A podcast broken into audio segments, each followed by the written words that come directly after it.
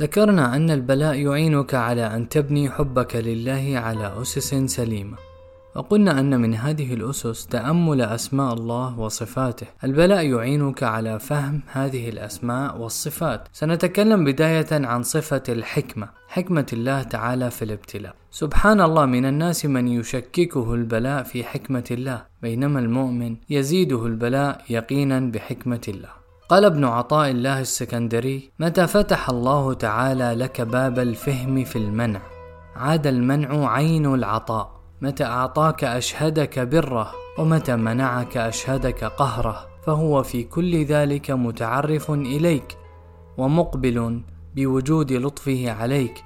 إنما يؤلمك المنع لعدم فهمك عن الله فيه. إذا قد تحرم من نعمة فإن وفقك الله للتفكر في حكمته عندما حرمك فإن هذا التفكر سيعود عليك بعطايا هي أعظم بكثير مما حرمت منه. وسترى أن الله تعالى يعرفك بأسمائه وصفاته من خلال هذا البلاء. أما الذي لا يرى البلاء إلا شرا محضا فمصيبته في قلة التفكر وقلة فهم حكم الله. قال ابن القيم ولو أنصف العبد ربه وأن له بذلك لعلم أن فضله عليه فيما منعه من الدنيا ولذاتها ونعيمها أعظم من فضله عليه فيما آتاه من ذلك فما منعه إلا ليعطيه. المفتاح للتفكر والفهم هو أن توقن أن لله في كل شيء حكمة. تجاوز الشك في وجود الحكمة أيقن بحكمة الله ثم تفكر ما هي هذه الحكم؟ وستفتح لك حينئذ كنوز عظيمة والمفتاح الآخر أن توقن بجهلك في مقابل حكمة الله. قال تعالى وعسى أن تكرهوا شيئا وهو خير لكم وعسى أن تحبوا شيئا وهو شر لكم والله يعلم وأنتم لا تعلمون. مررت ببلاء تقييد حريتي في كل مرحلة منه. كنت أتمنى أن يتوقف البلاء عند هذا الحد وأعود إلى حياتي كالمعتاد. وفي كل مرحلة كنت أظن أن توقف البلاء عند هذا الحد هو الأنفع لي.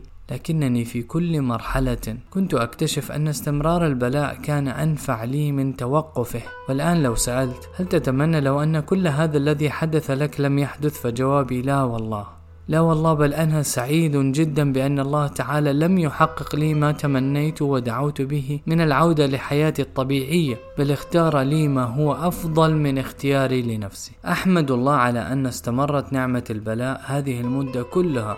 لأقطف منها الهدايا الربانية العظيمة. قال ابن القيم ومن الآفات الخفية العامة أن يكون العبد في نعمة أنعم الله بها عليه واختارها له فيملها العبد ويطلب الانتقال منها إلى ما يزعم لجهله أنه خير له منها وربه برحمته لا يخرجه من تلك النعمة ويعذره بجهله وسوء اختياره لنفسه. ثم قال فإذا أراد الله بعبده خيرا ورشدا أشهده أن ما هو فيه نعمة من نعمه عليه ورضاه به وأوزعه شكره عليه. والحمد لله وصلت إلى هذه المرحلة في أواخر بلائي. لم تعد المسألة صبرا فحسب بل أصبحت أشكر ربي على ما أنا فيه من نعمة البلاء. قبل تجربتي تلك كنت أتساءل أحيانا عن الحكمة في تقدير البلاء على علماء ودعاة يفيدون الناس بدعوتهم وهم أحرار كالإمام أحمد بن حنبل وابن تيمية وابن القيم وسيد قطب وغيرهم. كنت أفهم بعض الحكم من ذلك لكني كنت أتمنى أن يطمئن قلبي أكثر. كنت أفهم جانبا من الحكمة نظريا لكنني بتجربة البلاء فهمتها عمليا. إذا ابتليت ووفقك الله للفهم فسترى كيف أن من يعمل للإسلام تبقى في شخصيته حلقة مفقودة لا تكتمل إلا بالتضحية عندما يقدم ثمن دعوته. سترى كيف أن الله يفتح على الأسير في سبيله فتوحات ما كانت تخطر بباله خارج السجن. ستفهم كل كلمة من الكلمات التالية العظيمة لسيد قطب رحمه الله. يقول سيد قطب فلا بد من تربية النفوس بالبلاء ومن امتحان التصميم على معركة الحق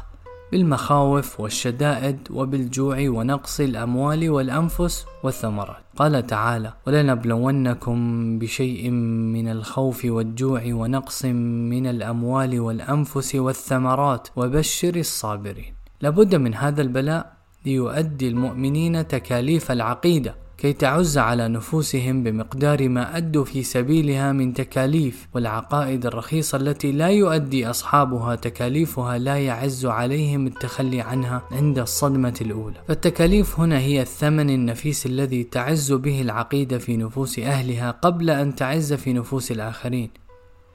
وكلما تألموا في سبيلها وكلما بذلوا من أجلها كانت أعز عليهم وكانوا أضن بها. كذلك لن يدرك الآخرون قيمتها إلا حين يرون ابتلاء أهلها وصبرهم على بلائها. لابد من البلاء كذلك ليصلب عود أصحاب العقيدة ويقوى. فالشدائد تستجيش مكنون القوة ومدخور الطاقة وتفتح في القلوب منافذ ومسارب ما كان ليعلمها المؤمن إلا تحت مطارق الشدائد. والقيم والموازين والتصورات ما كانت لتصح وتدق وتستقيم إلا في جو المحنة التي تزيل الغبش عن العيون والران عن القلوب. وأهم من هذا كله أو القاعدة لهذا كله الالتجاء إلى الله وحده حين تهتز الأسناد كلها وتتوارى الأوهام وهي شتى ويخلو القلب إلى الله وحده لا يجد سندا إلا سنده. وفي هذه اللحظة قد تنجلي الغشاوات وتنفتح البصيرة وينجلي الأفق على مد البصر. لا شيء إلا الله لا قوة إلا قوته لا حول إلا حوله لا إرادة إلا إرادته لا ملجأ إلا إليه.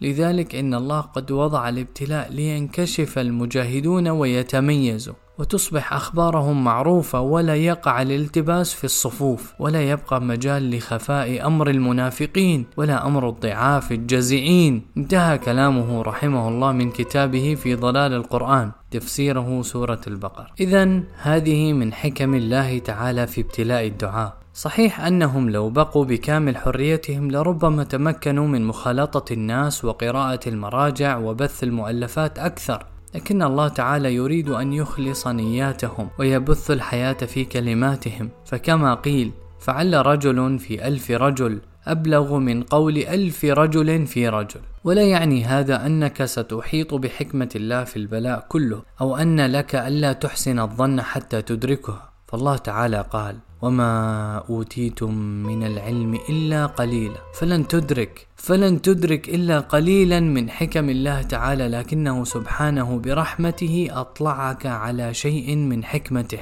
ليطمئن قلبك. ثق بحكمة الله في ابتلائك وسيكشف لك كنوزا عظيمه